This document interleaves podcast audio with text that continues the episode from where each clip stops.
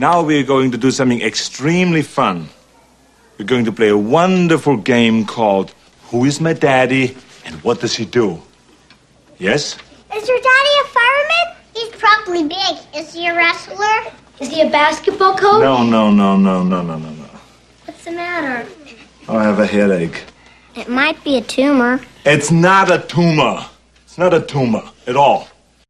Hello, and welcome to When We Were Young, the pop culture podcast that has yet to do an episode on The Godfather or Star Wars, but will happily spend close to four hours discussing the phase of Arnold Schwarzenegger's career where he couldn't stop making movies about babies. This is important. this means something. I'm Becky, and I'm the podcast host, most likely to know that being a woman is a lifetime of leaking and swelling and spotting and smears, crippling cramps, raging hormones, yeasts. And that's if everything's normal. I'm Chris, the podcast host, most likely to die with a gun in one hand and a ferret in the other. And I'm Seth, the host most likely to be the answer to both the questions Who is your daddy and What does he do? Seth. that's what he does. Oh boy. Yeah, I'm daddy, and I do you. Thank you for clarifying. Yikes. In our last episode, we took a look back at the 1988 hit film Twins and the origin story of Mr. Olympia turned action star turned comedy star Arnold Schwarzenegger. In today's episode, we're making two more stops on the Schwarzenegger's world tour, stopping by 1990's Kindergarten Cop and 1994's Junior, which reteened him with his Twins co-star Danny DeVito. All right, guys, who's ready to give birth to another great episode of When We Were Young? I'm crowning. Gross. Jumping back in the DeLorean a Saturday morning Cause we both be cynical or radical But was it good cause we were young? Was it good cause we were dumb? Do we think it'll certainly suck? Now we're jaded and all grown up There was so much that we loved Do we think it'll make the cut? Will it be embarrassing or will it be fun? Decades later will it still hold up? This is when we were young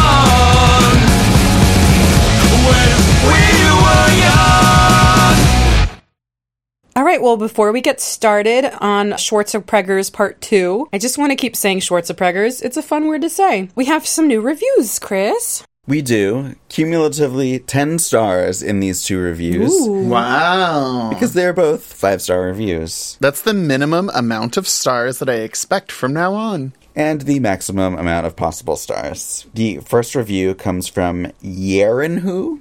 We make no guarantees about pronouncing No. anyone's uh, screen name correctly, but we do appreciate Yerenhu and their sentiment. Or year in whom. The title of the review is Love, Love, Love. As mentioned, is a five star review. And they say, You guys are by far my favorite podcast. Heart. Aw. Purple heart. But I don't think it was a military intent in there. Yeah, we're not going to steal valor here. The way you discuss the 80s, 90s nostalgia is so much fun to listen to. Keep them coming. We will. Thank Yeah, you. we make you this solemn vow. We will indeed. The next review comes from Padilla JME. Again, no promises that that is the intent of your screen name. The title of the review is Awesome, another five star review. And they say, Just now found this, and I am hooked as a 80s baby and 90s kid. This takes me back. Love Awesome. it. Your review takes me back to right now. Thank you. Back to the present. But yeah, it gives me great joy every time someone responds to our show and gets some of the same things out of it that we get in making it. Yeah, I love each and every one of the reviews that we got that is not just some asshole who's trolling us, which has only happened a couple of times. we also have a new $5 a month patron on Patreon, so thank Amazing. you very much for that as well. Their name is Colin. Thank you. Thank you so much, Colin, for your generous contribution. You are helping to make this show everything it is and more. Yeah, we super appreciate all of our Patreon patrons. We have several very generous patrons, so thank you very much. Well, I think that as important as Arnold Schwarzenegger is to these three Arnold Schwarzenegger movies, I think it's also important that we talk about Ivan Reitman, who directed all three of the movies we're talking about in these episodes. Absolutely. I would just like to say, for the record, the tally is Reitman 5, Scorsese, zero. Again, this is not Mr. Olympia bodybuilding competitions, right? Well, Scorsese has won several of those as well, but no, this is In the petite for division, yeah. episodes of the podcast that we have covered these people on. Is Ivan Reitman the director whose work we've covered the most? H- how many Spielbergs have we done? Fewer than this. Fewer I than think, this, definitely. But I'm sure that we've done someone more than five movies. Really? Gotta think about it. Cameron? James Cameron is up No. there. Well, Al- Terminator and Alien. No. No. I think Ivan Reitman is is the most. he might be. I'm gonna examine that and get back to you later in this episode. Ivan Reitman was born in 1946 in Czechoslovakia. Both of Reitman's parents were Jewish. His mother survived Auschwitz, and his father was an underground resistance fighter. His family fled to Canada as refugees when he was four years old. He received a degree in music from McMaster University in Toronto, but while attending the school, he produced and directed several short films which got him interested in filmmaking. He would go on to produce David Cronenberg movies, and he got into comedy by producing National Lampoon's Animal House. He directed Meatballs in 1979, another hit in the vein of Animal House, and from there, he would be one of the leading comedy directors of the 80s and early 90s, directing films like Stripes, Ghostbusters, Ghostbusters 2, Dave, the three movies in our Schwarzenegger's trifecta, Twins, Kindergarten Cop, and Junior. He would also go on to produce Space Jam, Private Parts, Up in the Air, and the two Ghostbusters sequel slash reboots in 2016 and 2021. Why are you You're just laughing? thinking of private parts up in the air, aren't Yeah. you? just waving all I about, like, I don't remember that film. flying to and fro. Ivan Reitman, sadly, died at the age of 75 earlier this year, 2022. His son Jason is an Oscar nominated director of movies like Juno, Up in the Air, Thank You for Smoking, and Young Adult. Now I can't stop thinking of it. private parts up in the air. His daughter Catherine Reitman is a comedic actress known for her role as Maureen Ponderosa on It's Always Sunny in Philadelphia. So great. So great. Before we go into talking about Kindergarten Cop and Junior, I have a question. Who is your daddy and what does he do? I'm kidding, that's not really the question. Well, we already know the answer, apparently. My real question is when you were a kid, did you think you wanted kids when you were a grown up? Yes, I think I did. I definitely always thought that I would be career first, but then have a family, and always wanted, you know, to have the means to support a family relatively easily. Like that was just always part of it. But yeah, I definitely saw myself having having it all, you know, literally. So, yeah, I definitely did think that. My family is very family oriented, and I know that my mother, who is listening now, would love grandchildren for me. She has grandchildren from my sister. But yeah, so I mean, it was, it always felt like it was something, I don't know if expected is the right word, but it was just like, it seemed like it was on the menu for like it, it like not having children didn't even seem like it was a possibility because it just seemed like that's what you do when you get older. You get married and you have children and that's all people's path. I mean it kind of seems like that or seemed like that to me when i was growing up Yeah, I think I think that's a kind of that's part of the cultural programming we all get about what it means to be an adult in a lot of ways, and, and a and a grown up to put it in even more preschool, kindergarten age terminology. You know, when you're like playing on the schoolyard, you know, even that idea of playing house itself always kind of seemed to imply, you know, like you're in this house, but uh, oh, there are also children there, and you're raising those children. Yeah, I think I always saw myself eventually becoming a parent. I still think I will someday, hopefully. I like to be a part time uncle in the lives of the wonderful children that my friends have had. soon to be plus one yeah, soon to be another one in that in that category of extremely awesome nieces. And yeah, I have always loved kids. I've always been able to relate to kids. Kids have always been very easily able to relate to me because I'm a silly person who likes doing silly things. And so, yeah, that was one of those elements of like cultural programming that we all receive so heavily when we're growing up. But that in particular wasn't something that I felt a need to like really rebel against because it always seemed like a fun idea to me. But I did also always kind of separate it from the idea of whether or not I wanted to like personally get married. I never really saw th- those things as necessarily inherently connected. Like I was lucky to grow up with a lot of friends who had awesome single parents, you know, so I had models for that early on for like you don't necessarily need to have like a two parent heterosexual coupled household in order to you know have a happy productive healthy childhood Yeah, as you were talking, I mean, it kind of made me think of the assumption that I had as well that that it was easy to do. right right that the, that that because it was kind of expected that it was something that would mm. happen easily and naturally. I think when we were growing up, it was something that was a little bit easier to do financially for a lot of people, and just and the journey of you know expecting that because like you know there were there have been times when it didn't seem possible that I could have a legal marriage, and there still are and could be more obstacles in you know adopting a child if that's what I end up doing. So it's a it's it's a little bit hard to plan for when you don't even necessarily know if those rights will continue to be available to you or you know what kind of obstacles we live in california so it's you know a relatively safe state to live in for equal rights but you never know and and something that we kind of thought was always just going to progress getting better and better and getting more and more rights like marriage equality and things like that you know anti-discrimination laws you know are actually going backwards in a lot of ways and we're just seeing i think more cultural pushback against it whereas it seemed kind of like it was a settled deal for you know a little while. You know not that that's like the the heaviest thing in my decision making about it but it definitely it's it's hard to and i think you know some people take for granted that like family planning is hard when you don't necessarily know what is even possible for you and, and the rights that you have are in flux Yeah, that's very that's very true, and I feel that a lot.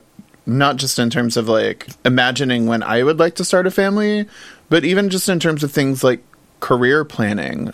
I never wanted children. Still don't want them now. Still don't want them now. No, no, no, no.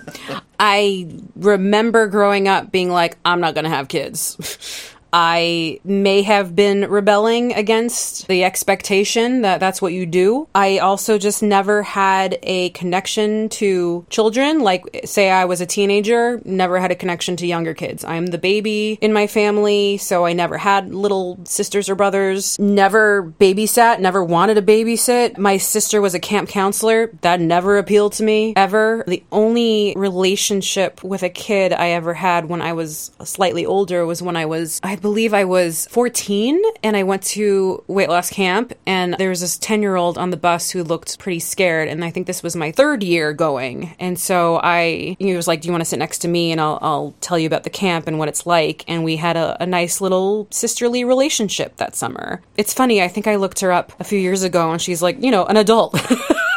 it's just like I have She's this. not still 10. Yeah, she's not still 10. Uh, I, she's not imaginary. um, and it was just weird to be like, whoa, that's what she looks like as a 30 year old or whatever. And that was maybe the only relationship I ever had with a kid when I was slightly older that made me feel like I could be maternal in a way. Mm-hmm. And was nice, but I just never thought that it was something I wanted. I because that was responsibility that I didn't necessarily want and that was just like something that I didn't crave. And I think that had I married somebody who definitely didn't want kids, I'm glad it didn't turn out that way because I kept thinking I'm going to regret it if I don't because I'm a person that wants to do as much in life as you can do and having children is part of that. And I always thought I would regret not doing it more than regretting it if I did. And marrying somebody who always thought he was going to be a dad and had that drive, I think I was probably gravitating towards somebody like that more than somebody who didn't want kids. And I love my I love my daughter more than anything. She's the love of my life. Hated being pregnant with her. Hate being pregnant with number 2, but I'm to I'm to love them with all my heart and is I can't imagine not being a mom now. So I find it very just interesting, you know, where your life goes. I'm I'm so surprised by that. Like, and I'm so glad that you're a mom because I know it's not natural. I don't know if natural is the right word to describe mothering because it's like that takes it takes so much practice and learning things that you didn't know, no matter how much you go into it with. But like, you are such a natural at being a great mom um and i'm like i'm so glad that of all the people in my life like you're you're one of the moms Oh, thank you. um, it's it's really surprising that you Didn't imagine yourself being a mom. No, never. And and it's funny. Like the first baby I ever held was like my baby. first diaper I ever changed was my my chi- child's diaper. Like, and you know, clearly, clearly it was meant to be. Um, I just I remember uh, in in the the hormone stage of post giving birth, like it was like a few days or or or a week after. And just this rush of hormones w- rep- leapt over me and was like, yeah, I need more children. like I'm just, I'm so full of love. I need to make more love. Like getting a tattoo, you want to get another tattoo immediately afterwards. But then the hormones subsided, and they're like, eh, one more. You were like beating down the hormones, like, okay, fucking curb it a bit here. but oh, oh boy, that's that's the thing, man. Is hormones make you do crazy things. But yeah, we're having one more, and then snip snap. So- all right, so guys, let's talk about Kindergarten Cop. How did you do it, well, Chris? You you introduce it. Kindergarten cop. there you go. It got so much better. It really got so much better. Well, you know, between the episodes, I practiced in front of a mirror about 80 times. Kindergarten Cop, released in 1990, directed by Ivan Reitman, as mentioned. Arnold Schwarzenegger stars as John Kimball, a tough police detective working undercover as a kindergarten teacher to apprehend drug dealer Cullen Crisp before he can get to his former wife and son. I need to go to the bathroom. Okay, you can go. Boys have a penis, girls have a vagina. Thanks for the tip. The story was by Murray Salem, and the screenplay was by Murray Salem, Herschel Weingrod, and Timothy Harris. It was released December 21st, 1990. The budget was $26 million, and the box office worldwide was $202 million. Not too shabby. Bill Murray and Patrick Swayze were both approached to play the role of Kimball. Danny DeVito was also considered for the role, oh. but Ivan Reitman nixed the idea due to the actor's height. Director Ivan Reitman and casting director Michael Chinich auditioned more than 2,000 children for the roles of the students. Elijah Wood unsuccessfully auditioned for a role. Schwarzenegger's contract stipulated that a private studio for daily workouts and weightlifting be provided for the actor and his personal staff. A suitable studio was located, but when an agreement could not be reached, the actor threatened to pull out of the production. Came a long way from, uh, oh, I'll defer my salary just to Right. see if I can do this. Right, he's feeling his oats by this point. A local business owner stepped in and donated unused commercial space deemed suitable for Schwarzenegger, and the shoot continued. Can we go back to the question of Danny DeVito was too short to play this role? But did they think he was going to be like mistaken for one of the kindergartners?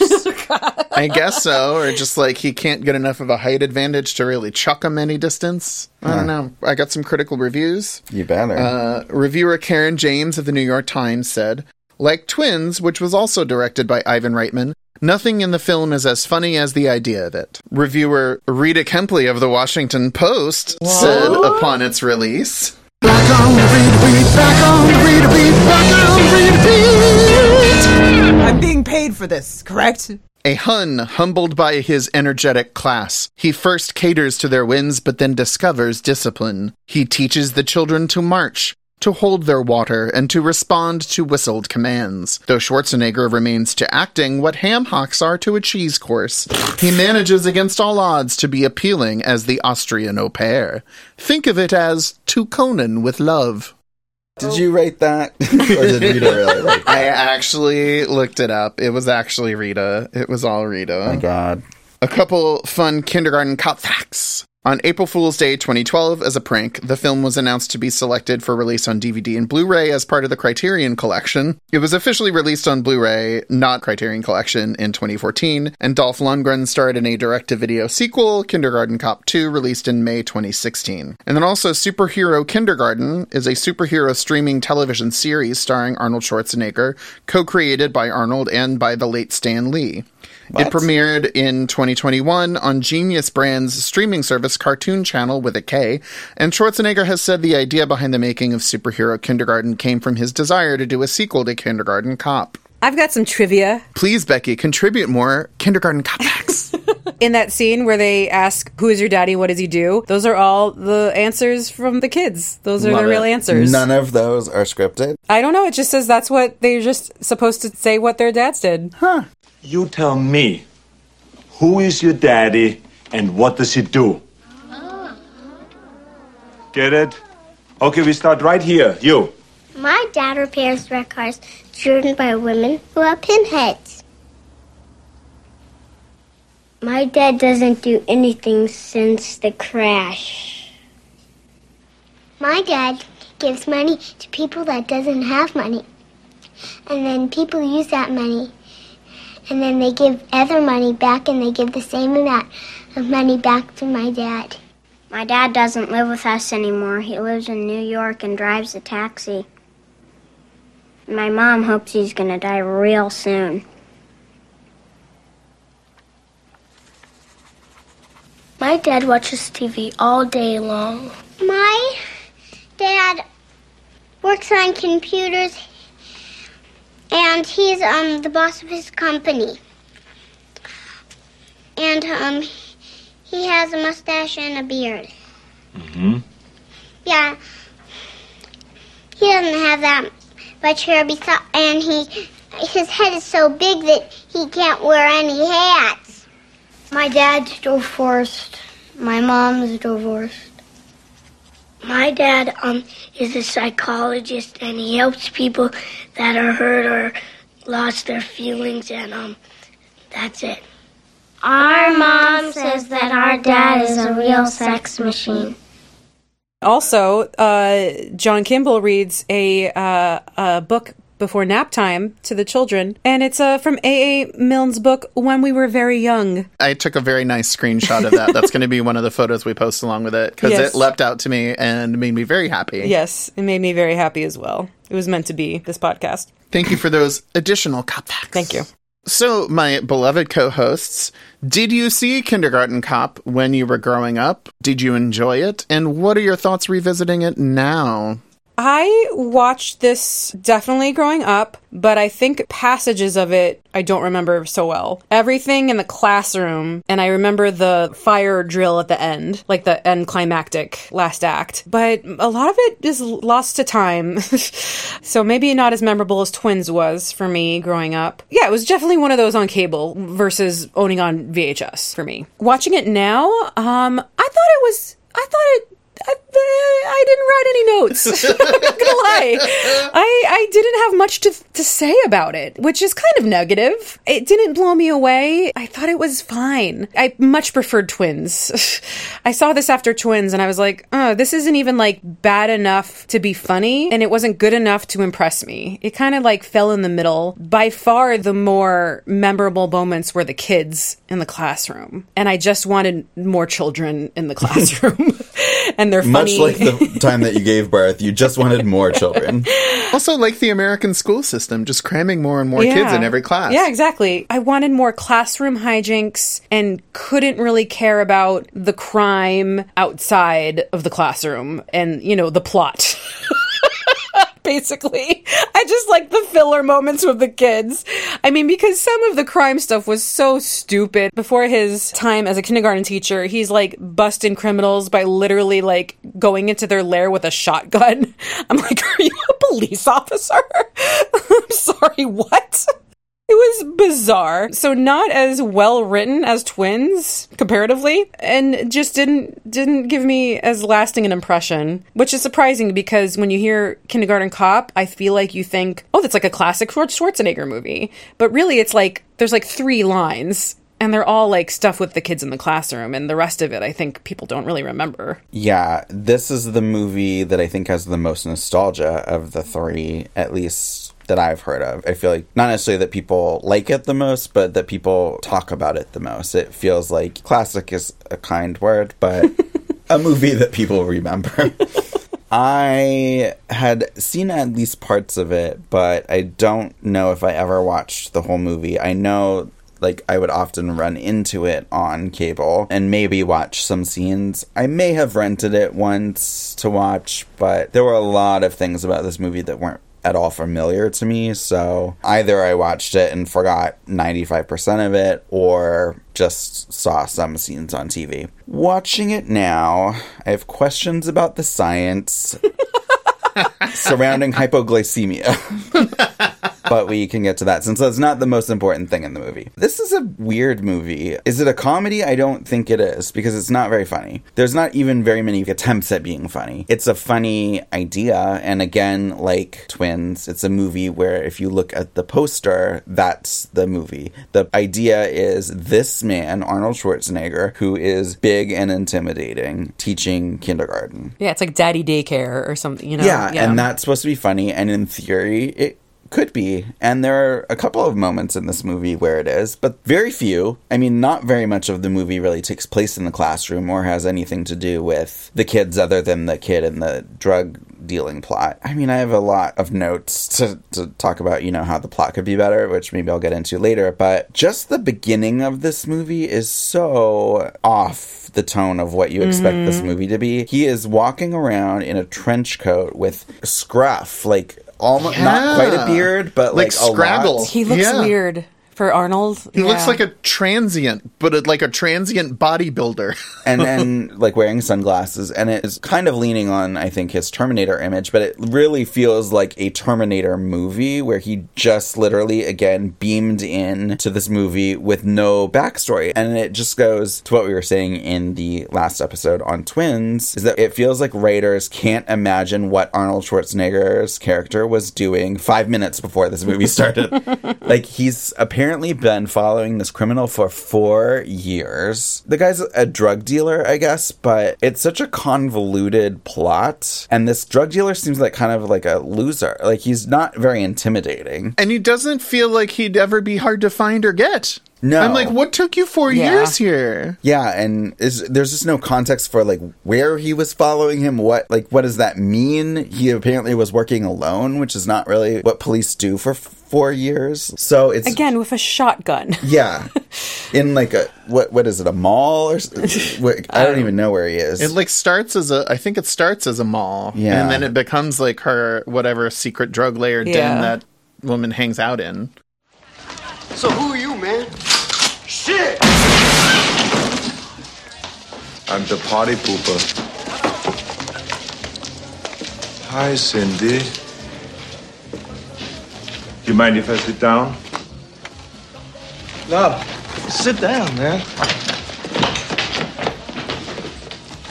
Ah, it's so nice to see you again. What are you doing here, you asshole? Cindy, I don't like you using foul language. Not a classy girl like you. Don't you have anything better to do? You don't understand. I have nothing else to do and I have nowhere else to go. Why are you staring at me like that? I like you, Cindy. I'm gonna be around you a lot. Days, nights, weekends, holidays. No, no, you can't. Yes, I can. I'm gonna hang out with you until the end of time. And then there's just so much setting up of this plot where like this woman apparently stole money from this drug dealer and then the goal is that they need her to testify against him. They somehow know what school her kid goes to. And so the best way to like figure all this out is to go into the kindergarten and meet her son, which doesn't seem like a way that would help find the woman because she's using an alias anyway and the kid wouldn't know any of this. So it's just like why is this the plot of this movie? Because it would be so much more clear and just a better movie if it was like, oh, I have to go undercover because a kid's dad is a drug dealer Sure. live in the moment Yeah. or mm-hmm. she's in witness protection and he goes as a kindergarten teacher to like keep an eye on her and make sure that like this Right. guy isn't coming after her Simplify. Just Yeah. Simplify the plot. it just doesn't make any sense. And they have like a picture of her when she's 17 and they're like, we got to find this woman, but they don't like look at the woman. It's like these women look different. Like you can tell someone who's like 17 and then Yeah. 10 years later. So it's just like, it doesn't make any sense. So not only is it a problem just from a like convoluted story point of view, but it just sets up the wrong tone for this movie, which almost seems like a very serious cop drama that then is like ridiculous by the end. I mean, it's overly violent than I think it needs to be for a movie that is kind of considered a movie okay for kids and isn't rated R. I mean, it's not really appealing to kids, I don't think, but it could be a family movie. I think it is supposed to be a family movie. I probably saw this in theaters Yeah. um, with my family. Because of the kid element. It's like, oh, it's for families. There's kids in it. It has Um, a cute font on the poster. Yeah, and the kids are saying silly kid things. Like the the tone is all over the place. I forgot about that. Yeah, it starts off so weird for like a Reitman movie too. Like you think that it's going to be like very light and like with some drama. Feels like almost like Michael Mann. Like really like dirty, grimy 80s. feeling. It feels like a futuristic hellscape. It doesn't even feel like Earth. Yes. I definitely saw Kindergarten Cop. I don't know if I saw it in theaters, but I know I saw it like really quickly, you know, when it was on video and all over cable for a long time. I remembered a lot of images from this movie, nearly all of the kids in the classroom, even though that does relatively take up very little of the movie's running time overall. For what I don't know why, but I remembered there being a lot more footage of Dominic, of the kid, the son of this woman who's been on the run from the drug dealer, who's actually the drug dealer's like biological son, who she's like escaped to get away from him. And I don't know if what I previously saw was the director's cut or I just like my mind just filled in blanks with a more interesting story where that kid had more to do. But like it, the movie sets him up as someone who's like really into gadgets and like spy stuff, climbing radio antenna towers and that literally goes nowhere in this movie and in my mind I had another act or half an act or something where there was just more time spent with him and there was almost none. Watching it now, I think this movie's a complete mess. I think it's certainly the case that there's a lot more remembered nostalgia about this movie, but I think it's from people who've not seen the movie since they were literal children. Cause I just think this is such a mess and all over the place tonally. Not only that, but like Chris, exactly as you were saying, like it doesn't even try to be a comedy. It's not as though its reach exceeds its grasp and it's like trying to do too many silly plot devices or too many silly set pieces or something like that. It's just like it's only trying to be like a very, very serious criminal intrigue thriller drama, but none of the guts of that type of story are even really there. They're not there in the characters. They're certainly not ever there in the plot. So there are all these cues given to us to try to force it to feel thrilling and action packed and suspenseful when it's none of those things at all. So it was really kind of disappointing to watch. Your teacher, Mrs. Hagley, had to go on an important trip for a few days. Where'd she go? That doesn't matter. Did she die? No, Lowell, she went to see someone. Did they die? No, Lowell. Everyone dies, you know. I know, but not for a long, long time. The scenes in the classroom between him and the kids are great. Like they're great. But I think that the movie grinds to a complete halt whenever the kids aren't there, whenever he goes out of that classroom. And nearly all of this movie takes place outside of that classroom away from the kids. Yeah, a lot of the emotion in this movie is just not earned. I don't feel the romance between them. I don't feel danger. I almost don't really feel like the connection with the kids because there's just not enough scenes in the classroom. Yeah, it it it papers over it doesn't even paper over that because that would imply that there's more writing but it feels like showing a single image of that and like hitting it over the head with a music cue it feels like the filmmakers all thought that that was enough to make those moments land. But then they didn't do any of the actual work of grounding it. From what you just said like what really leapt out to me is the way that we're supposed to believe that he has this connection to these kids and that the emotional purpose that, that his emotional arc in this is him working out his relationship with his estranged son. But we never see that son. We never see any of their relationship Yeah. together. We don't understand any of the reasons why his prior relationship with his wife or whatever didn't work out or why he's not able to connect with his own child. Because in this movie, you know, despite the initial like wacky hijinks or whatever, he immediately connects to the children. He immediately, like, it mm-hmm. almost immediately clicks for him how to relate to them at their own level and how to like you know, again, like we're talking about with him in real life, like how to let himself be the butt of the joke to give these kids like an avenue through their kind of hesitation of him as this giant monster man.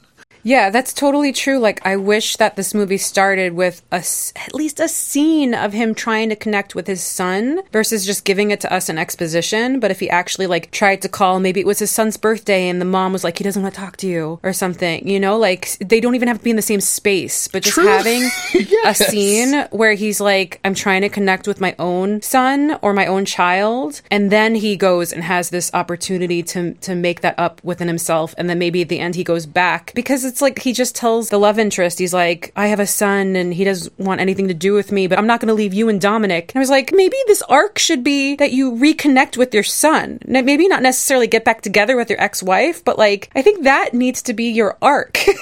right and also your arc needs to be to like let these people reestablish their lives and like figure out their family dynamic in a non-traumatic setting like come on like Yeah, and like it should inspire him to like call his son and try. It's like he doesn't even he just it's like a done deal. He's like, uh, she won't let me see my son, so I guess I'll give up trying.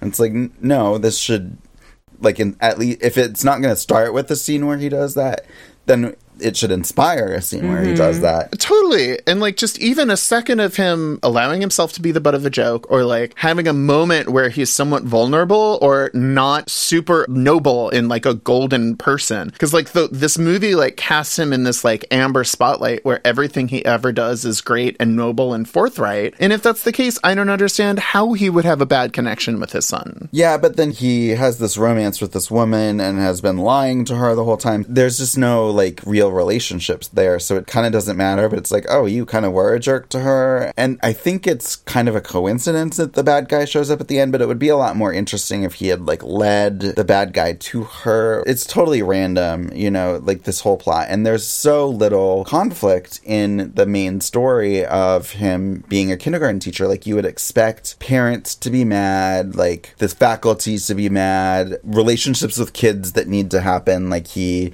needs to get a kid over a fear of something or anything. Give me anything, but there's nothing. the conflict is I can handle criminals, but kids I can't handle.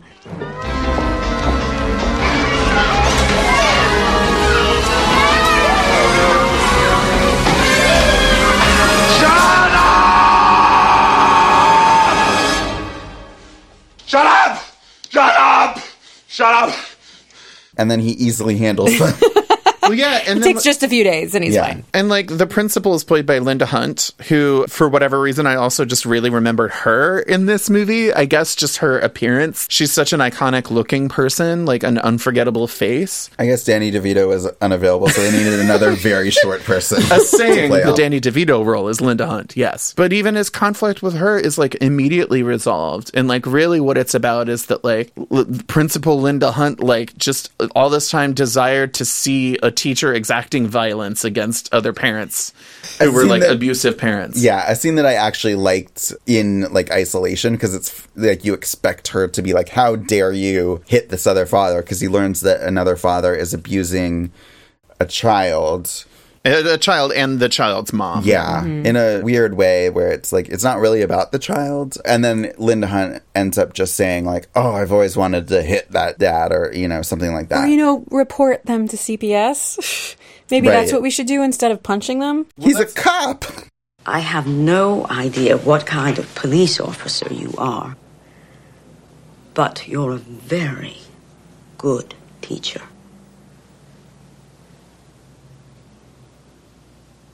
Thank you. Now, will you tell me something? Don't lie. What did it feel like to hit that son of a bitch? It felt great. Yeah. Well, uh, tomorrow morning, bright and early. Thank you. Yeah.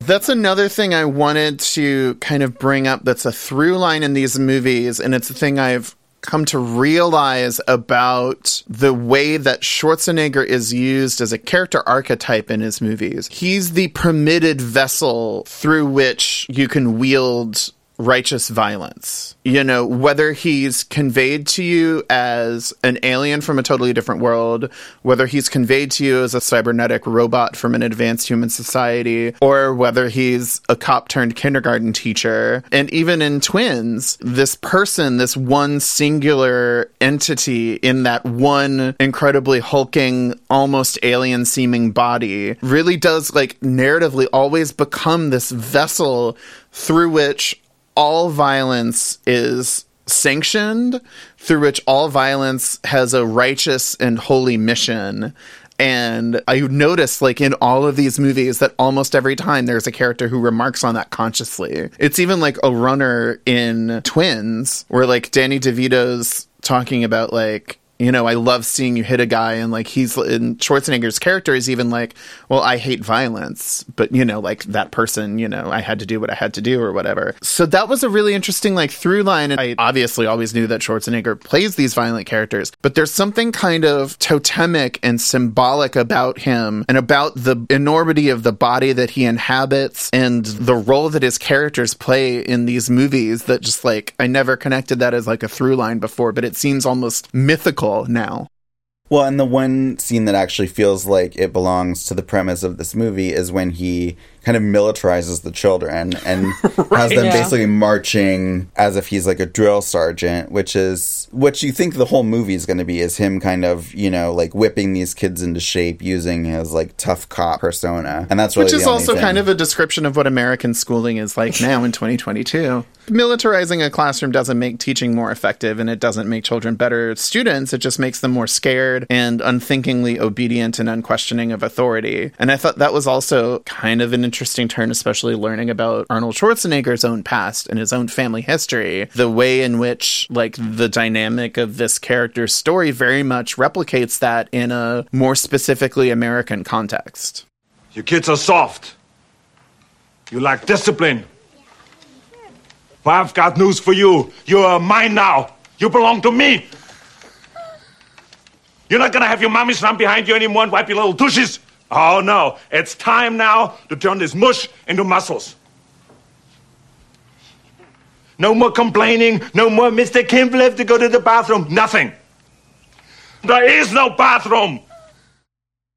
Well, it would work if it like went anywhere from there. Is like because like that's a funny idea, and like the scene plays pretty okay. Like it, it's amusing. It's not like laugh out loud funny, but it works. But then like you would expect then like one of the kids takes it too far, or you know parents like come and complain, or you know that it builds on that. You know what's a better version of this movie is School of Rock.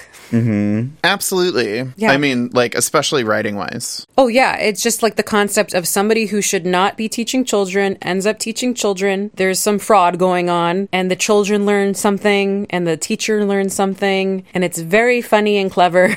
Yeah. uh, and you know, and and at the end of the day everyone is better for this experience, but this is not that movie. Which movie ends with a gunfight and a ferret attack?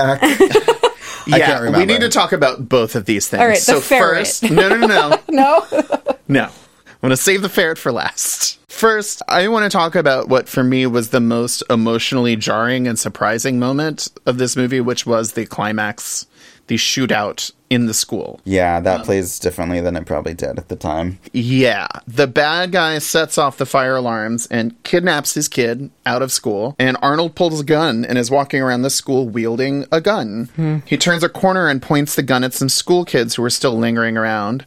And then he has a firefight in a locker room of the school's gym. One of whom is Jason Reitman. By the way, one of those kids was his oh, son. Oh, really? Yeah. Oh, that's funny. It was just so jarring because we now know what actually happens when police intervene or don't in a shooting situation at a school. or don't is the yeah. And we know that they aren't just the good guys who rush in and save the day. Watching this now made me think of the way that basically in every movie after Terminator, Schwarzenegger plays a character who is the good guy with a gun, who not only is deployed to use violence in a noble capacity to save people, but he always does it without any fail or any hesitation, and more importantly, without ever making any mistakes. He always only uses violence against the right people for the right reason in the right moment. Which is interesting compared to my thoughts on him in Twins, where I felt like he was going against this perfect figure, where he was okay with making fun of himself and not being perfect. He was, but in that context, he still wields master jujitsu skills with no hesitation and with exactly the right targets every time. That is true. You know, so like, but I, I, I definitely consider this movie kindergarten propaganda. Mhm. Um, and I had never really like connected that before or thought critically about it. Emma! Emma, take your toy back to the carpet. I'm not a policeman. I'm a princess. Take your toy back to the carpet. I'm not a policeman. I'm a princess. Take it back! All right.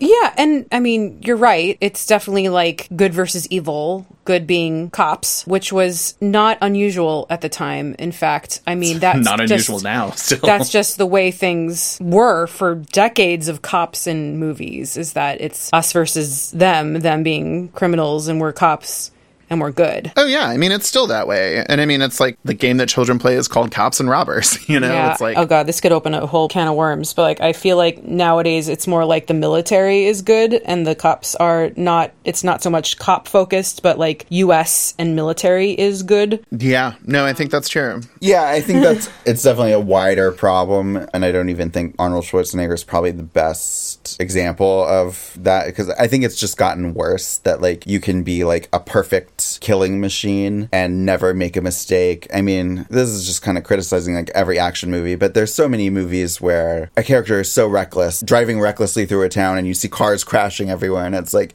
oh, this hero is actually killing hundreds of people, mm-hmm. or should be like would have no way of like not you know having some collateral damage and i think it is a big problem that movies have created this myth that there can be a good guy with a gun who is always going to come in at the right moment and never going to fire at the wrong person which we you know very much know happens Or in get real life. scared, get get nervous. Well, and not Yeah. only that, but I mean, one thing it brought up for me was thinking about what I've learned about the way that police themselves are trained in this country. There's literally been a shift over decades toward a type of training that's called the warrior mentality, where police in districts across this country get taught by like Israeli Secret Service and militarized institutions from other countries that do just routinely assassinate and brutalize and torture people. But that's how American police get taught to view themselves and how to view their role in society as being warriors. So I think, Becky, to what you were saying, we've seen the militarization of that Mhm. concept of police being the good guys. And I think one of the reasons that's coming up specifically with this movie is the weird way that it's set up and how it actually feels very divorced from any real police work.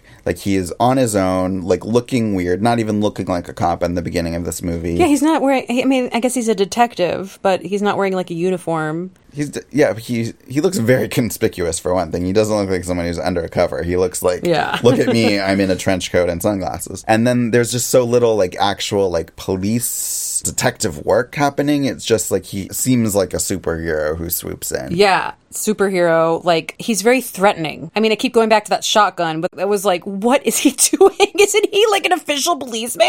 Like, what is he doing barging in with a shotgun? And we're supposed to be like, yay, Detective Kimball. Yeah, there's there's not a lot of de-escalation in, in movies with cops. I mean, can you even think of a, a movie with de-escalation? It's like now that I've pulled out my gun, I'm not sure we really need to use these bullets and Yeah. guns here today. I think actually a social worker would be better suited for this conflict. I'll give him a call. I'm sorry. My training simply did not cover this scenario. I need to call in reinforcements. On that note, I think we need to mention Pamela Reed, who plays his partner. Phoebe O'Hara. I like her in theory. I like that it's a female partner, which you wouldn't necessarily always assume Yep. is like the police partner in a movie. It's usually always a male, especially in like the 80s. She apparently was a kindergarten teacher before she became a cop, which Yeah. is a very weird career. oh, tra- I had a big old note about that. What kind of work history is that? That doesn't make any sense at It's a all. real career pivot. She could have just said like I babysat a lot in high school. Yeah, or I am a parent of children. You're like I got I got tons of nieces and nephews. Or she could have just been like I majored in education before going to the well, police but then academy. also, like, Switch, who yeah. gives a shit? Because this movie incapacit- incapacitates her for the entirety of the motion picture, basically. well, I guess the point was like here we have this perfect person for this Sure. job. Uh oh, she can't do it. Here's this not perfect person for Right. this job. But she doesn't actually seem like the perfect person for the job because she's a strange character and she's a little hard edged too. She's not like someone you actually think of as a kindergarten teacher. And the movie makes this big overture to like tell us that she's hypoglycemic and she's always eating. And then she gets food poisoning or a stomach a flu, stomach flu. which you would think would be the result of her hypoglycemia or something, but it's unrelated. So it's just like, why set up a big illness that she has Yeah. and then just give her a random one? It made no sense. And like, I found that actress compelling and was like, wow, I wish she had a substantial role in this movie. They're literally only in like a couple scenes. And among those, only a couple of those moments have any dialogue between them. But she's a really interesting, funny foil to him in a way that that character of Kimball doesn't have an interesting foil in the rest of the movie. So it's like, mm-hmm. as interesting as she was, I'm like, this is just the ingredient you have literally lying there incapacitated for most of this movie. Why is she not in more of this? I mean, I guess the foil is the children. Yeah, but the movie spends so little time relatively with them too. There could be a lot more. Like, it does take the time to set things up. Like, her fiance comes to visit, and that's kind of a joke. That's but ki- then yeah. it has no consequence on the No, movie. it was weird, honestly. It's like a kind of a funny scene on its own. I kind of found the actor funny just because it was an awkward situation, but didn't go anywhere. And then there's a farce where she is pretending to be his sister, so she has to put on, well, her accent sounds like a German accent, but she's going for his accent, which is a funny idea, maybe. Like it could go somewhere, but it doesn't really. And then it just kind of gets dropped. And so it's, she's like in the movie too much to like ignore her and be like, oh, she's not important. But then she's not in it quite enough or playing enough of a role for it to feel like she's really like sort of the second lead or whatever. She doesn't do anything. She's just there so that Arnold Schwarzenegger has somebody to talk to and a reason for him to become the kindergarten Yeah. teacher. Mm-hmm. But like, I wish she did things. Like, I guess she kills the guy at the end. She comes back and does that, but that just seems like a little too late for me. Okay, and speaking of random female characters in this movie, Carroll Baker stars as Cruella de Vil, or someone very much like her with a streak of Yeah. white, like evil mad scientist white in her Yeah. hair. She is the mom of Crisp, the drug dealer, and she's like this. She is a very notable actress from like the 50s, so it was very strange to see her pop up in here. Okay, I figured she had to be someone. Yeah, she was in a bunch of like, you know, kind of Oscar y movies. Like she was a legit actress. Was one of the moms of the kids uh, in Raging Bull? Yeah, Cathy Moriarty. There you go. Yeah, okay. Which honestly would have made such a better. She should have been the wife. She's kind of a red herring because I think we're supposed to think like because she seems the most like um like a drug dealer's wife. But again, that doesn't really go anywhere. Like it would be Yeah, fun. Like, it does have like a half second of her being either like a like the the mall in the detective story kind of movie or like a yeah something like that. But a lot of those like half set up threads are just literally set up and dropped within the same scene. And it's like so again there's like not even the suspense there that the movie's clearly trying to get across. Yeah it's like it's one of those things where like i feel like there is a lot of potential in that concept. They just like did not feel like exercising the thought and the story structure to really like play it all out I don't feel like this is true, but it feels like there's a five hour cut of this movie somewhere where all of these storylines get developed more. And instead, they just kept the first scene of mm-hmm. every plot line they were going to develop. I think I saw the five hour cut, and the kid was like doing all kinds of spy equipment stuff. I swear I have images of that in my head. The other thing that I clearly psychologically blocked out from my remembrance of this movie was that Detective Kimball has a pet ferret. Pet ferret. which is on the plane, isn't on the plane, but suddenly pops out of his bag, like at a very weird time where it's like, this ferret should have been introduced earlier. How has it been so quiet up until now? So he just happens to have the ferret. He doesn't like go get a ferret for the the No, kids. no, he has it. He just it's has his it? pre-existing pet ferret, This is so and that is bizarre. such a specific character detail. Like, not every person in this world seeks out a pet ferret. It would make- They are filthy land eels. It would make so much more sense if he's like, "What can I do? I'll go to the pet store." And get something versus I already own this ferret. And they're out of dogs, or there's some kind of conflict. So he's oh like, we only have a ferret. Well, I mean that a ferret is like a hamster or a gerbil. Like we had a hamster in our kindergarten classroom. like, the scene writes itself. He goes to the only pet store in this small town. We're out of dogs, we're out of cats, we're out of birds, we're out of turtles, we're out of hamsters, we're out of gerbils. we have a very mean ferret. Guinea yeah.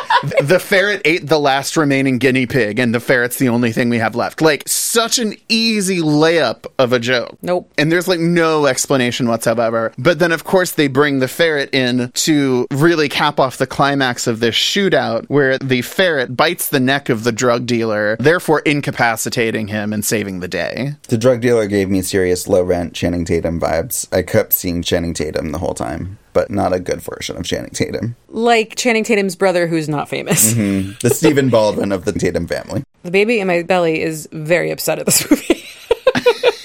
she is rolling around like crazy. Well, you know what? I agree with her. The only other like tiny note ahead was that it was really weird seeing the whole Pledge of Allegiance read aloud by the whole schoolroom, and it made me kind of like think back of how I was really uncomfortable saying the pledge, but I said it literally every day for the first like 16 years of my life before I finally realized one day because I like saw a friend like not saying the words, like standing up with everyone else, but like not putting his hand in his heart and like not saying all the words out loud. And I was like, wait a minute, there's no enforcer here. No one's going to come punish me if I don't say this weird Christian nationalist anthem. Oh yeah, I stopped doing it in the middle of high school. Is when I Yeah, It's like when you realize what you're doing. Same- you're yeah, like, wait exactly. a minute. Yeah. It's weirdly like I pledge allegiance is such a culty kind of Yeah. thing. It's like I don't really necessarily mind if there's something patriotic that everyone does, you know, every day. I mean, I, I'm not But necessarily why? for it. Why should it even be in our school? It- it this is a whole. well, but that was that was just like the kind of thing that again, it's like it only occurs to me now rewatching mm-hmm. this movie. Like if we sing the national anthem, that would be unnecessary. And okay, fine, it's the national anthem, but this just sounds very militant. So it oh, is, it is, and it is. You know, and the under God part wasn't even added till the anti-communism of the 1950s because communists were conveyed as like godless people. And that will bring us to the third and final film of our Schwarzenegger trilogy. the third trimester. Yes. Yes. And that film is a little film called Junior. How far along are you? 21 weeks. Mm. Is this your first? Yes. Oh. Have you thought of any names? Um, Junior, if it is a boy. Uh-huh. And if it's a girl. Junior. There is a distinct lack of verifiable information on the conception of this film. it was it was created and devised in secret in a lab. I wanted to know why it was made, um, whose idea it was, etc. Where it was made. While I was Googling various phrases to find out more information, Google suggested I might be searching for When Do Babies Giggle? So Well- I didn't click on that. Junior was originally set to star Mel Gibson, but his church disapproved of their unnatural storyline. Oh god. But you'd think they, of all people, would be sympathetic to stories of miraculous births. Well, it's not like nothing happened and all of a sudden he's pregnant. It's true, it's science based. It Yeah. was far too scientific for them. Well, and also it gives the man the work that and the pain that rightly belongs to women. Mm. So Schwarzenegger advocated for Ivan Reitman to direct, mandating that he take over for director Brian Levant of the Flintstones and Beethoven fame. At the premiere of the film, guests were transported via Universal Tour trams to a soundstage decorated in a nursery motif with stork mobiles, a Toyland backdrop, and oversized building blocks. Hors d'oeuvres, aka pregnancy munchies, included salmon in barbecue sauce, pizza, and mushroom ravioli. And pickles and ice cream. Probably. Served by male waiters dressed in wigs and made up to look like pregnant Schwarzenegger. Schwarzenegger said of this film, Up until now, I've been taking lives, now I'm creating. He's funny. The born marketer. Junior was written by Kevin Wade and Chris Conrad. It stars Schwarzenegger, Danny DeVito, Emma Thompson, Pamela Reed, and Frank Langella. It opened on November 23rd, 1994, debuting at number 4 at the box office that Thanksgiving weekend, when The Santa Clause, another comedy about a man growing a big belly, was number 1 in its third weekend release. On a $60 million budget, it grossed 108 million worldwide, only 36 million of that in the US, so it was considered a disappointment, if not an abject failure. Or a miscarriage? USA Today's Susan Wloszczyna said, No need to say hasta la vista to this baby, it's a keeper. Don't abort this movie. Every single review had a pregnancy pun. You'd get fired if you didn't. The LA Times' Kenneth Turan said, On one level, helped by Schwarzenegger's performance, this is certainly innocent fun. But if it's no longer acceptable for white folks to don makeup and mimic black behavior, or for males to prance around being cliched limp wristed gays, it is an interesting question why this kind of comedy remains more than acceptable. Put this in a different perspective, it is helpful to remember, back to Dustin Hoffman's deft role in Tootsie, he too wore a dress and came to understand things about the opposite sex he hadn't before, but that film treated him as a most unusual woman, not a non-stop cliche. what? What is the reviewer trying to hmm. say? That it's a good thing or a bad thing? I think it's trying to problematize it a blackface is okay, why is this okay? I think is what he was going for. We will debate that and other questions. I, I doubt we, I doubt we will. and then there was the Washington Post's Rita Kempley. Yay! Back on the repeat, back on the repeat, back on the repeat. I'm being paid for this, correct? who said from Terminator to incubator, from steroids to estrogen, from buns of steel to bun in the oven. Too easy. Too easy. Arnold Schwarzenegger gets in touch with his feminine side in Junior. A fleecy romantic caper with a dusting of feminism, the picture is basically a one joke movie successfully nursed by director Ivan Reitman. So, reviews were mixed, not as negative actually as I thought they might be. There weren't very many harsh reviews, there were a lot of middling reviews. They were all pregnant with puns, though. I have some junior facts. Junior facts. Arnold reportedly spent time in the waiting room of an OBGYN office to see how pregnant women behave. I want some security footage from the waiting room. I want that footage. Because Yeah. the way that pregnant women would behave is, oh my god, that's Arnold Schwarzenegger sitting next to me. There's a scene in that in the movie where he's in the waiting room of Yes. the obstetricians, and it felt like something that was informed by. Well, he might have been in that very convincing disguise as a woman. When he Oh, did then that. they would have no idea. Yeah. He was deep undercover. There's no way they could know. Or maybe he wore a trench coat and sunglasses and had horrible scruff and was ha- carrying a shotgun. I just found that very funny. Like, how do you think they're going to behave? They're going to be staring at you. like, They're all gonna forget that they're pregnant for a moment. It's the one thing that could make them forget that. I think I picture him like behind a bush, like. but the bush is only like a foot shorter than he is. I also read that an early cut of the movie included an abortion scene, and there were heavy reshoots to take this out to avoid being too politically sensitive. And I did a lot of googling trying to figure out what that abortion scene was. Maybe they were just considering an abortion? Versus would getting one? I would absolutely love to see that. Uh, listeners of the show, if you have any connections to the Reitman family, There was very little Googleable information expounding upon any of these topics. So, did you guys see Junior back in 94 or anytime after? And uh, did you like it this time around? I know that I've seen this movie before. I believe I might have watched it with you two hooligans. Mm-mm. No, did we No. not do this as a no? No. Then I do not know where I watched it. I've seen it as an adult. I think I remember like how did this get made or some kind of podcast show like that did a review of that movie. and How did just- this get made? Did it? Yeah, Yeah. and and I That know out, I'm yeah. pretty sure I watched it after that. Just especially seeing the screen stills of when Arnold is having daydream nightmares about having a baby, and it's a baby but with his adult face CGI'd onto it. And I'm going to include at least a couple of those screenshots in our post, and we'll include that photo in every holiday card I send to Chris and Becky from now on. We don't we don't talk about that baby. I'm pretty sure that I saw it as a kid, but this movie didn't stay with me like Kindergarten Cop or like Twins did. And I don't know why, because I feel like the high concept of this is somehow even more outlandish than either of those. But yeah, I only watched it as an adult for irony purposes.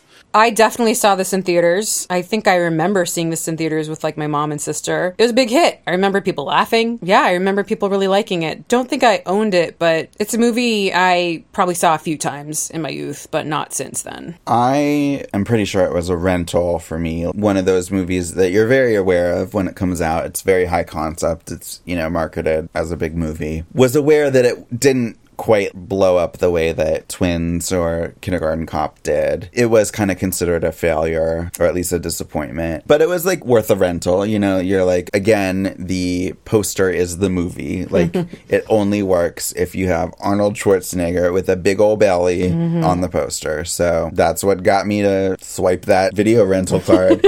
and I don't think I really liked it. I think, you know, it was kind of okay. And I never saw it again. So, how'd you like this baby now?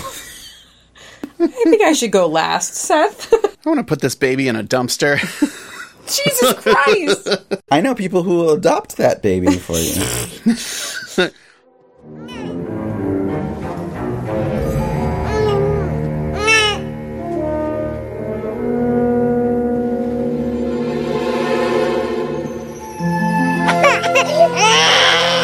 Hello, there's a, there's a baby here. Uh, there, there must be a mother. Hello, there's a baby.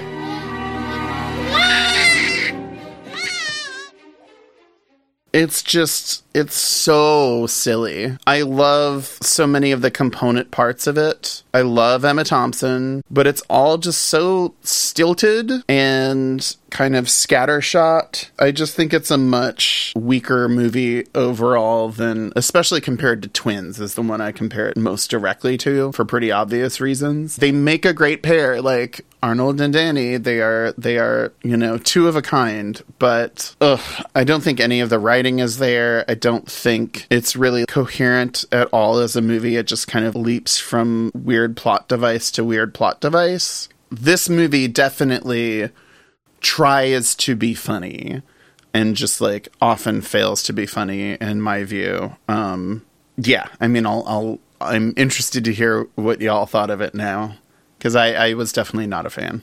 I have questions about the science. Is that the title of this episode? Mhm. No, I thought this was brilliant. How's my acting? Was that convincing? Yeah, watching this so closely with twins, where, you know, both are Schwarzenegger and DeVito, both, you know, based around science induced pregnancies, which is a very odd thing to do two movies that are otherwise unrelated about. The bloom is off the rose.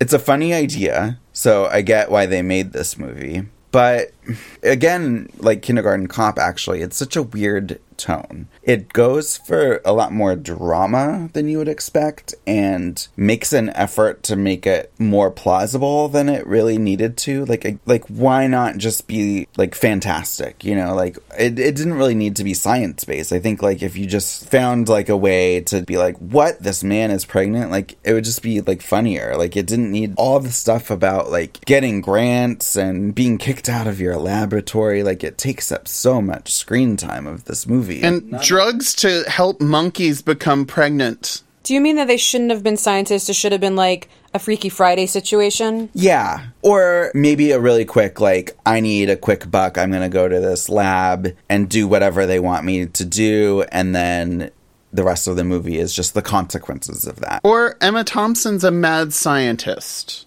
and find subjects for her mad science experiments. Yeah, they obviously like started with the idea of Arnold Schwarzenegger is pregnant, but again, like Kindergarten Cop and a little bit like Twins is like they come up with the most convoluted way to get there and it's just like you don't need to do all those jumping through hoops because we're it's already like a ridiculous premise so just like be like, okay, this is ridiculous. Let's go. Here's a pitch. Arnold Schwarzenegger is married. They have a, a child who's a couple years old. Wife had a very hard pregnancy, but he really wants more kids. He wants he wants a huge family, and she doesn't want to do it. And somehow there is lightning in the sky. He wakes up one day, and he is now the one that is pregnant. Mhm. Or, you know, like she wishes it, or he's Right. like, you need to do this. And then she's like, if you knew what it was like, you wouldn't make me do this. And then, yeah, lightning from the sky. Yeah, or like, and he's like, I would totally do it if I could, but it's impossible. Mhm. You know, I hear that a lot from my husband. I would like to know from a woman, uh, but I'll start asking you a question. As a woman, would you be offended if I stole one of your eggs and fertilized it without telling you?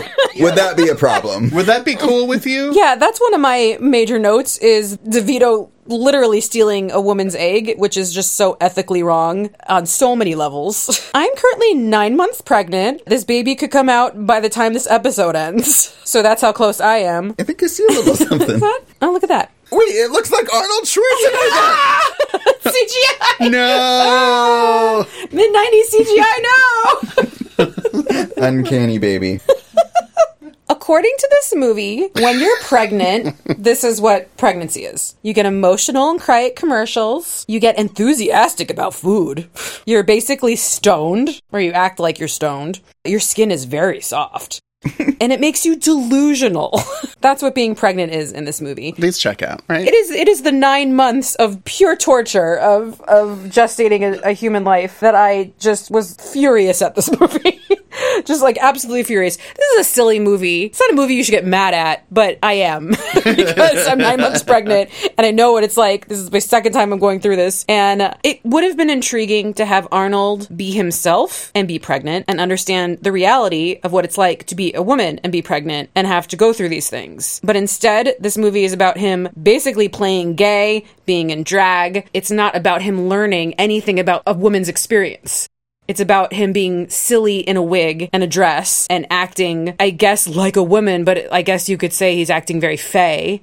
It could have been an interesting statement about that men are just as connected to their children as women, but instead it's just like you have to have him becoming a woman. I was just like, what a missed opportunity to learn about like what women actually go through because everything in this movie is just such a cliche. It's like so cliche and I get that you want those cliche moments because it's like, oh, it's funny seeing Arnold Schwarzenegger go through them. But it felt like there was no point to this besides look at funny Arnold in a dress and a wig and a, and a baby bump and look like not his finest form of like bodybuilding Arnold. That's what the point of the movie became. And in them trying to go that way, it's just like they completely avoided all science. they avoided all meaning of like what it's like to be pregnant in actuality. I just had so many issues with wa- watching this movie being currently pregnant. It made me so mad.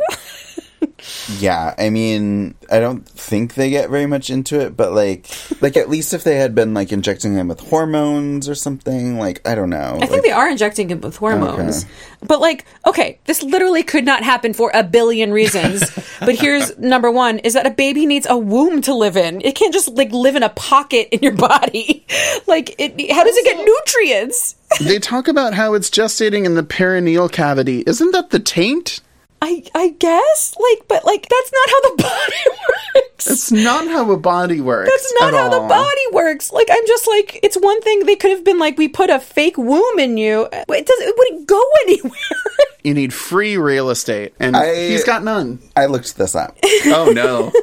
Abdominal pregnancies have happened. They're very rare. But the science is actually not quite as far fetched as I thought it was when I watched this movie. and those babies survived? Very, very, very, very, very rarely. So mostly it, it would be a huge danger to the baby and it would be a huge danger Right. to the parent. But like the actual science of putting the baby in there could work. Theoretically. Yes. Not as done here. But yeah, I mean, it, it's wild that the actual idea of putting it in a man could work. Like the survival is kind of the issue. Well, yeah, and like there's a lot of connective tissue and organ systems that have to support the nutrition and the circulation of blood. Yeah, you would have to do a lot of like giving the baby the nutrients, I think, instead of like what would naturally happen in a normal right you pregnancy. it would be it would look completely different than a normal pregnancy where I, I eat food and food go into baby. Yes. like just like it's like I get it. It's a movie. It's a silly movie. We want to sell movie tickets and see pregnant Arnold Schwarzenegger. Don't think too hard about it. But it's like, come on, then figure out another way to do this. That's why, yeah, it's like don't do the science plot because then you're inviting all these questions. Like if you just do magic plot, then it's like, okay, well, who cares like how this is working because it's magic. You wouldn't be pregnant, pregnant. Sort of a guest host situation. We fertilize the egg. We implant it in the peritoneal cavity. Dose it with expectane. Tiny thing. Grain of rice. You carry it through the first trimester. We get our data. Boom. It's over. Is it possible? Who knows? Natural? So what? Good science? You bet. Yeah, it feels like this movie should have been titled "We've literally run out of ideas." Absolutely. Eh? Here is pregnant Schwarzenegger. Like, That's what it feels like. Should have just been called Pregnant Schwarzenegger. That's or what- Schwarzenegger. I, I bet you that's what it was called in other countries. It was called Oh Baby originally. oh no. So the first line of this movie is Hello, there's a baby here in Arnold Schwarzenegger voice. Oh yeah, he's like dreaming, right? He's having all of these dreams about libraries full of babies. but like, why? Why is he having No these idea. dreams? It doesn't make sense because they don't set him up as someone who's like afraid. Like it would make sense if he was a father expecting or something like that. Yeah. But like he doesn't seem to have any anxiety around babies except for that he has these dreams. But yeah, so I have the same problem with this movie that I had kind of with the other ones in that Schwarzenegger doesn't have a character. And this is the worst I think offender of all of them is just that like he's he's kind of playing like the same character in Twins, like of a like foreign born genius, but there's no, not even like the backstory that Twins had, where he's been on an island all this time. But Mhm. he's acting like the same kind of person who has never, who has literally never existed until this movie starts. Like he doesn't feel like he has any backstory. because he has no family, he's no wife. Yeah, and he's again kind of clueless, and it just like there are so many like ways you could set up this movie, and it's just like that's the least interesting way. And he's just he's so boring as a character. Like Yeah. what what traits does he have as a character? Like how would you describe him as a character? Yeah, I, he's boring. I would just say it's it's yeah. inert. Yeah, because the whole point isn't his character. It's look at this bodybuilder pregnant and then later in a dress and a wig. But why not? You, like, why not then make him a bodybuilder? Like that would be funny. Like a bodybuilder or whatever kind of like he could be an action star. You know that like whatever. I am hard pressed to even answer the question who is this daddy and what does he do? like what I it just occurs to me now, but like what does Schwarzenegger's character actually They're geneticists. He is too? They they both are. Him and DeVito play research geneticists and they are creating a fertility drug that can prevent miscarriages. So the whole point of this is that the FDA doesn't allow them to test the drug on pregnant women, so instead they test it on Arnold. I think that the secret ingredient of all great comedies is discussions of FDA approvals. Air rights. It's the secret sauce, really. Air rights, I mean, exactly. yeah, here's another pitch. Uh, based off of something you said, where uh, maybe he has a family, or not even a family, maybe, or I don't know, like maybe he's hard up for money in some way, and he sees like some some experiment, or maybe his friend is a scientist. His friend Danny D- DeVito. Danny DeVito, of course, and he doesn't know what he's signing up for. He gets a, a shot, and then the next day he's pregnant or something. The next day, there's a bump in the road. And they don't have to like go further into it. And it maybe it shouldn't be DeVito because maybe we don't see that character again. He like gets his 50 bucks and then we don't have to be have to explain everything. And then maybe DeVito's his old college buddy who like has to they they learn about being a family man together, having to deal with his Again, pregnancy. like Emma Thompson, mad scientist. She could have been the person in charge of the clinical trials or something like that. You know, like Yeah, I have a pitch as well, which is based on the one kind of moment of this movie that I thought was showing some kind of interesting character development and promise, which is when he has a scene with Danny DeVito's ex-wife, who is also pregnant. Mm-hmm.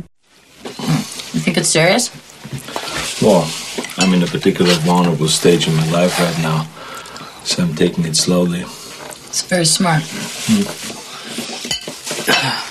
me those ribs.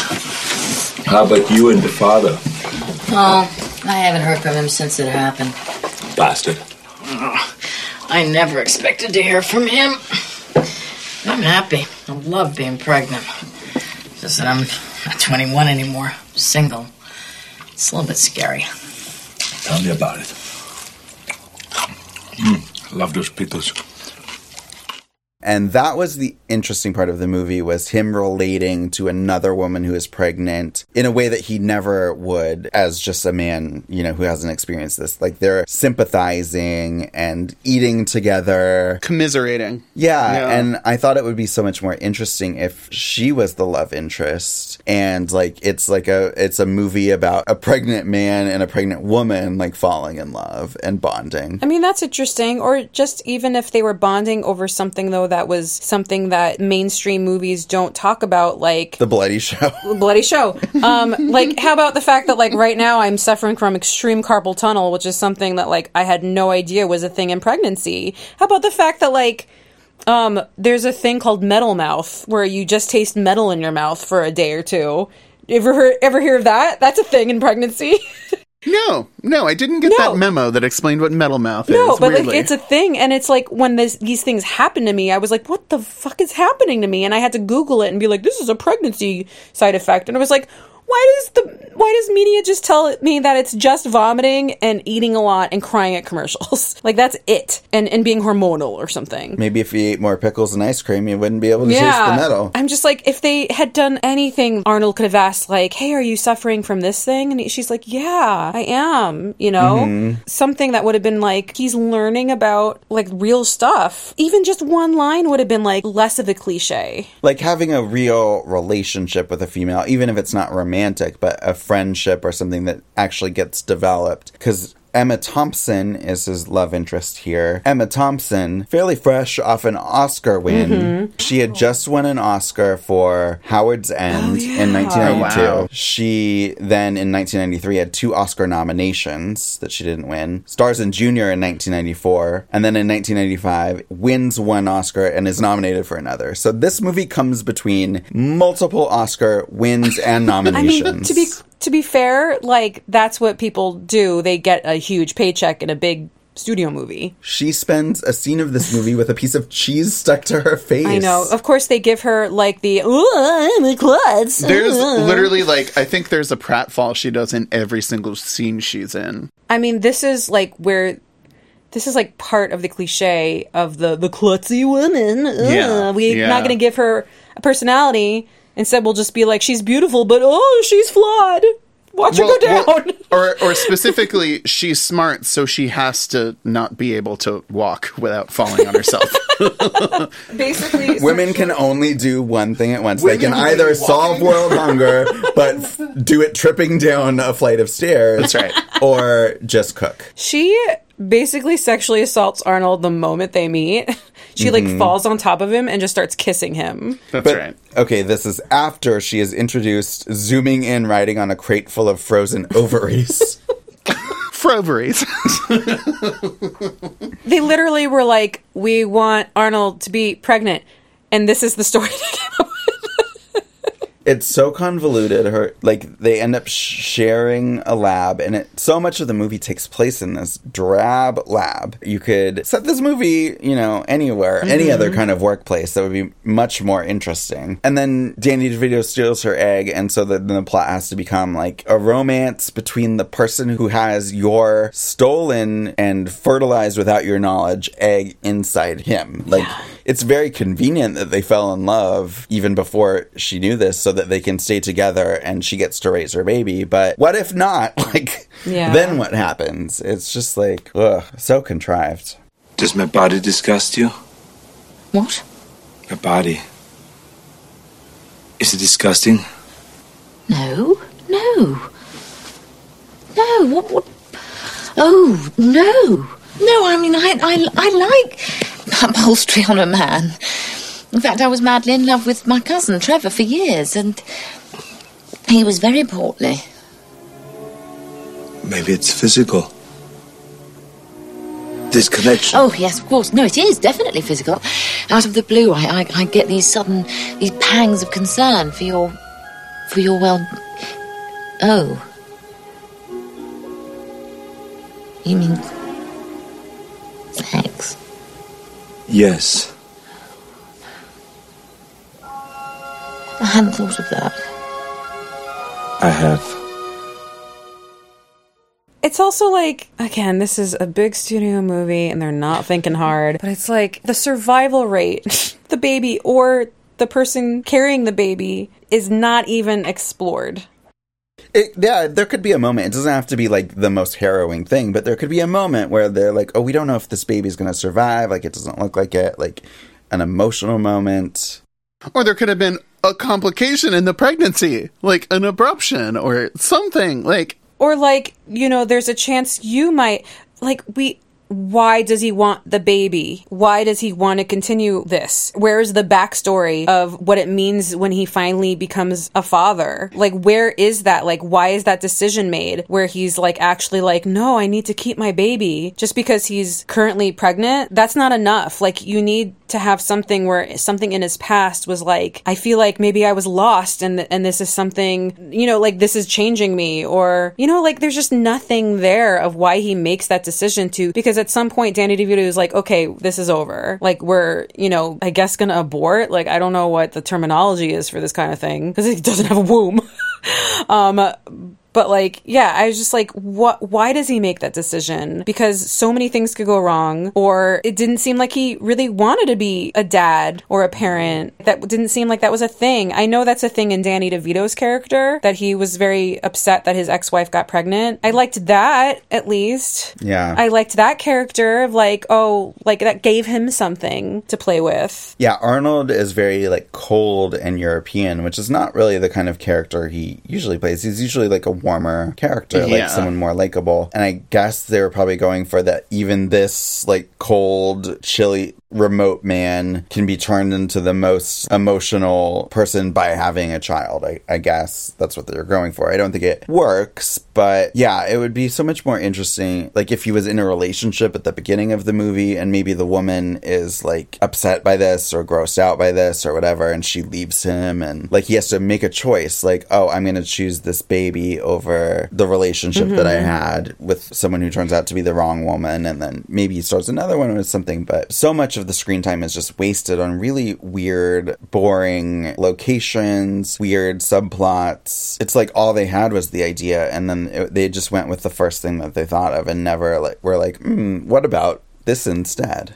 Like I also like I want to see a movie. I don't want to, but I'm picturing like a more modern day, let's say like a Seth Rogen type or somebody like Paul Rudd or something like they're a man who's pregnant. I can't see them getting in a dress and pretending to be like very feminine. Like they would be a dude who's pregnant. And that's a movie idea. Like if a guy actually Right. got pregnant, what would a guy act like? And if if he wasn't trying to hide it, you know what I mean? Like They did not know what to do with the third act of this movie because it comes out of nowhere. At I all. I was watching this movie and then like looked away for like 15 seconds to I don't know like probably write a note in about this movie like and look back up and Arnold Schwarzenegger is wearing a dress and a wig and in this pregnancy retreat where there are many other women who seem like they are just there for the long haul with Anna Gunn from Breaking. Bad. But I was just like, what did I miss? Like, did I miss a whole Tootsie? Like, like where did this idea come from? How are they convincing people? Because he obviously looks really ridiculous and not like a real woman. And there's no setup of this. No, like, oh, this is why we have to do this. Like, they're trying to hide from their former boss. But is that the easiest way? No.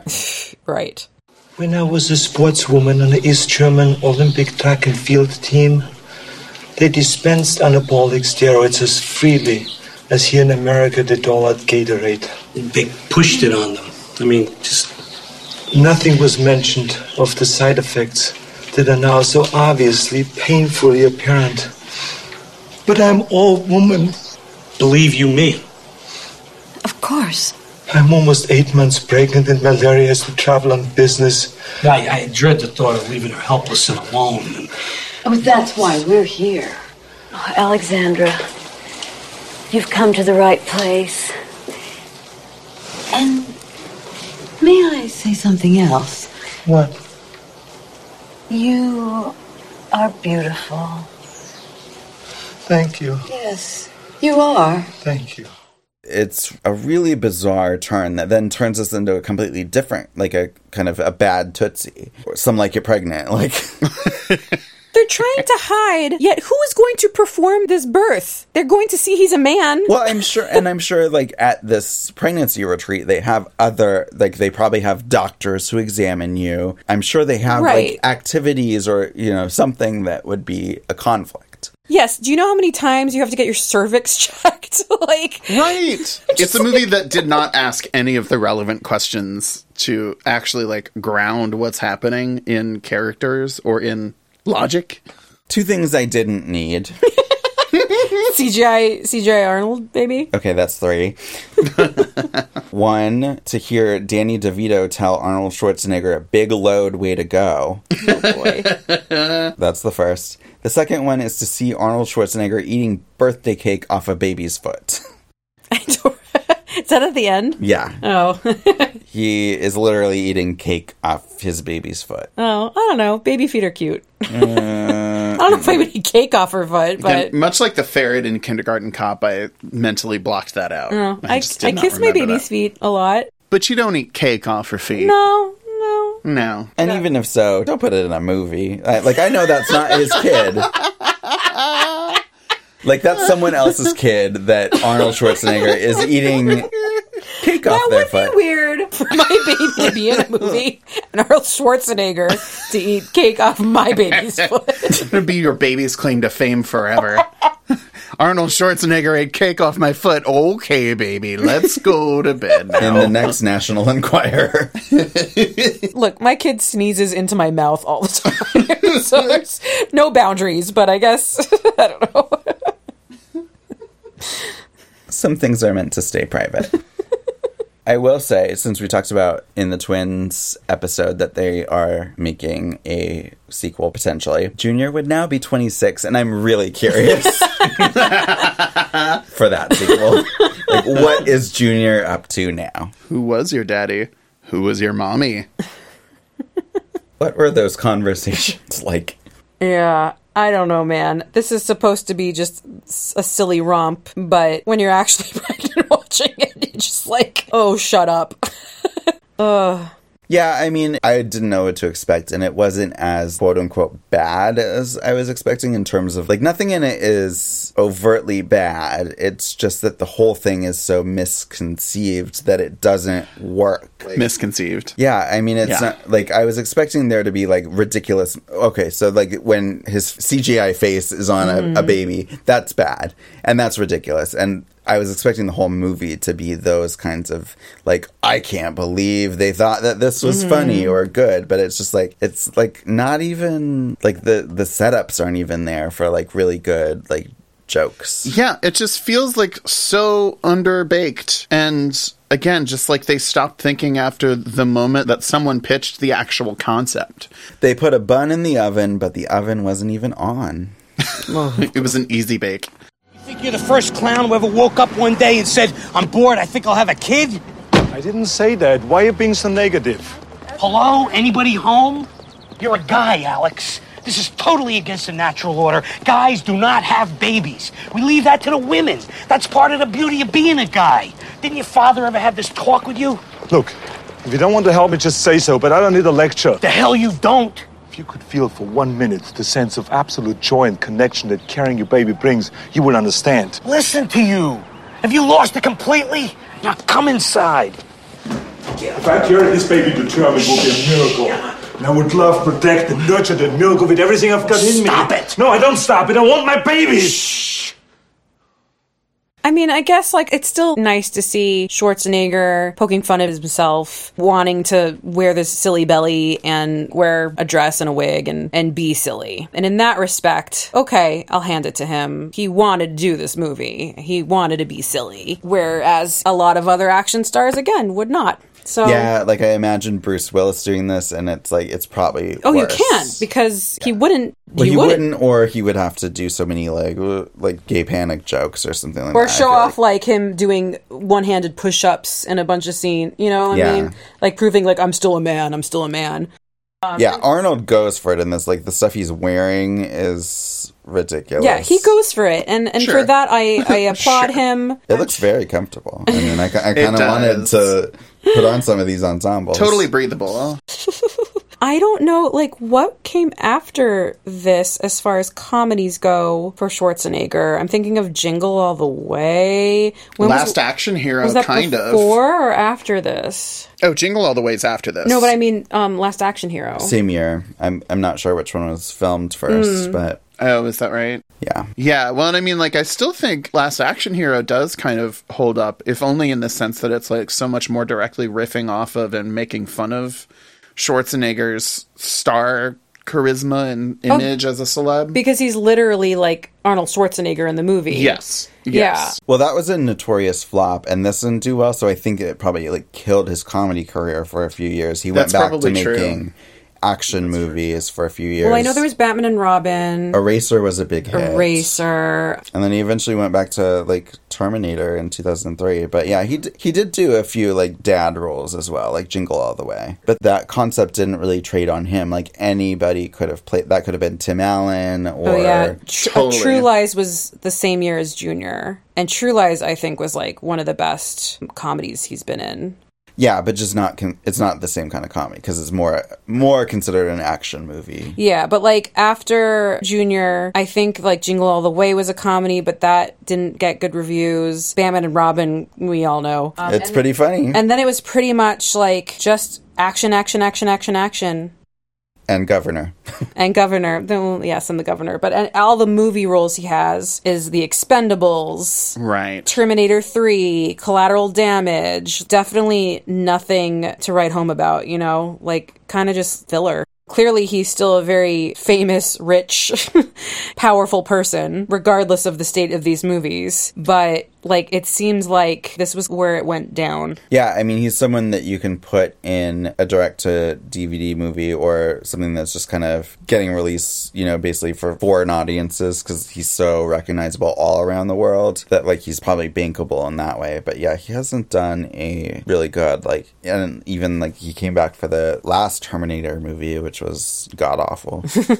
Yeah, and it's like you never know to what extent things like this are like catching lightning in a bottle or whatever. But so much of the stuff that we liked about these movies, even if we liked the movies to varying degrees, so much of what we liked about them and so much of what we all thought worked was tied into him directly. Both him as a performer and him getting collaborators and especially writers who knew how to like actually write for him and do something with that rather than just point at the big person and be like, look how weird. Yeah, but I think he is also like influenced so much of where action has gone because so much of action is about a very, very muscular man. Like now you pretty much have to no one's quite as big as Arnold Schwarzenegger. Like no one's a bodybuilder, bodybuilder, but like they're very muscular and kind of have that robotic personality. Like they seem like they come from another planet and are just very like perfect ass kickers. He was that for so long, and I think there's more to him than that because he's actually very funny as well and has a very unique persona. But I think the reason that he might not still have the same career, I mean, obviously he's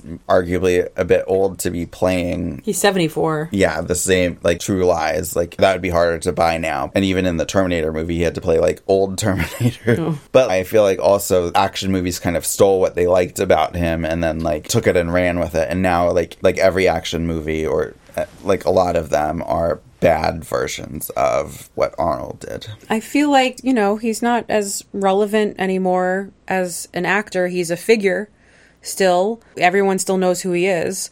But, like, as far as movie roles, like, I feel like The Rock and John Cena are taking all those roles.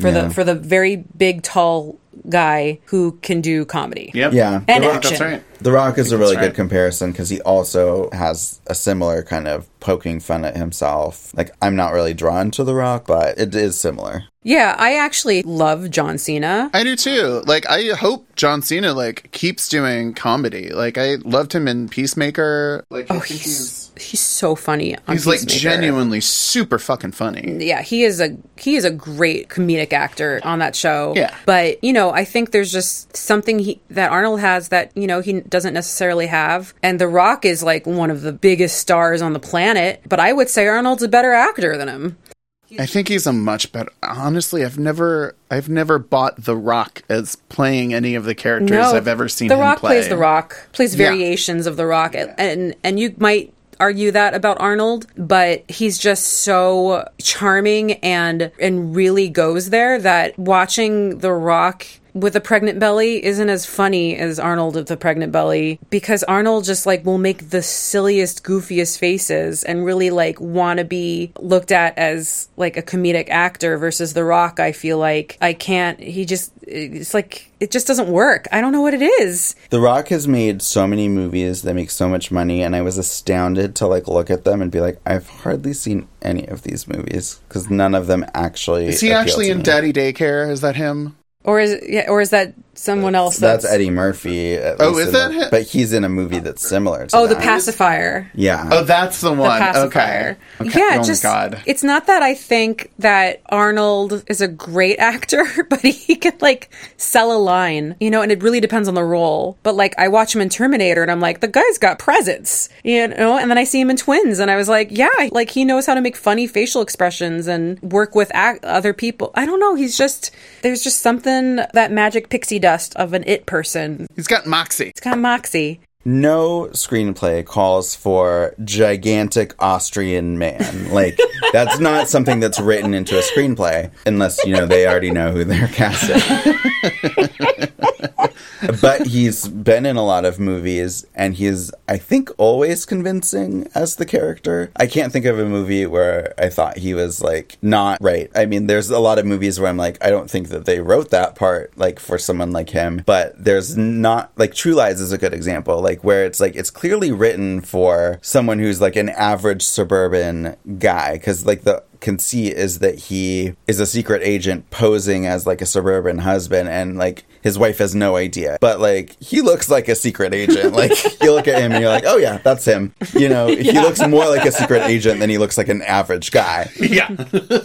but you still buy that movie because he's good in it and the movie's good. So Yeah. I think it speaks a lot to his talent that he's able to make his personal, like, very off what normal actors are like and fit that into a movie and still be convincing. Like, that is good acting. Yeah. Yeah, and it's and it's also like I, I think just by way of comparison, there have been so many other movie stars and you know hugely bankable names of people who everyone knows that they're just playing themselves, and the whole trick of it is that they're just playing themselves and not doing anything with that beyond just the performance of that. But he has a, a real commitment and discipline to that performance and to selling that performance in a way that makes those things carry a lot further.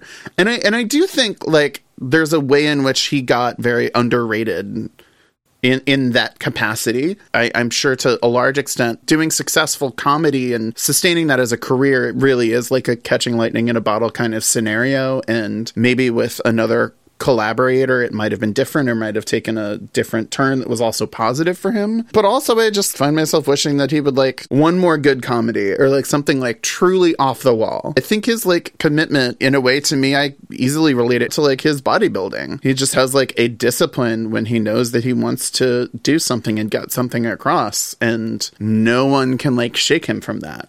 I'm going to say a really strange thing, maybe, but he reminds me of like Marilyn Monroe, where They do look similar. yeah. where it's they are known so iconically for their physical appearance, but I know at the time, like, she really, really cared about acting and would study like Stanislavski and, and have an acting coach. And I think that he really cares about his performance. Absolutely. You know, as, particularly in the movies that are more good than, you know, collateral damage or something. Like, like ones that he's working with like real directors and stuff. I think he really cares. And I don't think he gets enough credit for that, that he is working with Milton Berle on Twins. And, Yeah. and he really wants to nail what you think he may not be good at, which is comedy for somebody who's a bodybuilder. Yeah, it just it reminds me of that. And I feel like decades from now, I feel like people will look upon him fondly and he will be like one of those icons that's like on street art, you know, throughout Hollywood and stuff. And it'll be the poster from Junior where he has a big pregnant belly. Right next to Marilyn Yep. on the sewer grate. And that's all the monkey fertility drugs we have left on this episode of When We Were Young. On our next episode, Chris and I take on our most daunting subject yet 1990s creature features. Revisiting no less than six creepy crawly cinematic escapades from our childhood, including Tremors, Arachnophobia, Congo, Anaconda, Lake Placid, and Deep Blue Sea, we'll be reporting back to you on how these hit movies and our innermost childhood terrors associated with their subjects have held up over these past decades. The When We Were Young podcast is a production of the MFP Studio Studio in Los Angeles, California. You can subscribe to us on Apple Podcasts, Google Podcasts, TuneIn, Stitcher, or anywhere else you get your podcast product, and rate and review us on your favorite platform so more people see the show. You can follow us on all the social medias at WWWY Show and contribute to us on Patreon at patreon.com slash when we were young so we can produce more episodes that we then distribute for free. I have been Seth. I'm Chris. And I'm not a policeman, I'm a princess!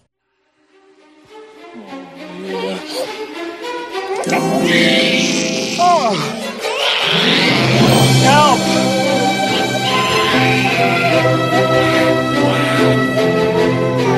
Hello? Is anybody here?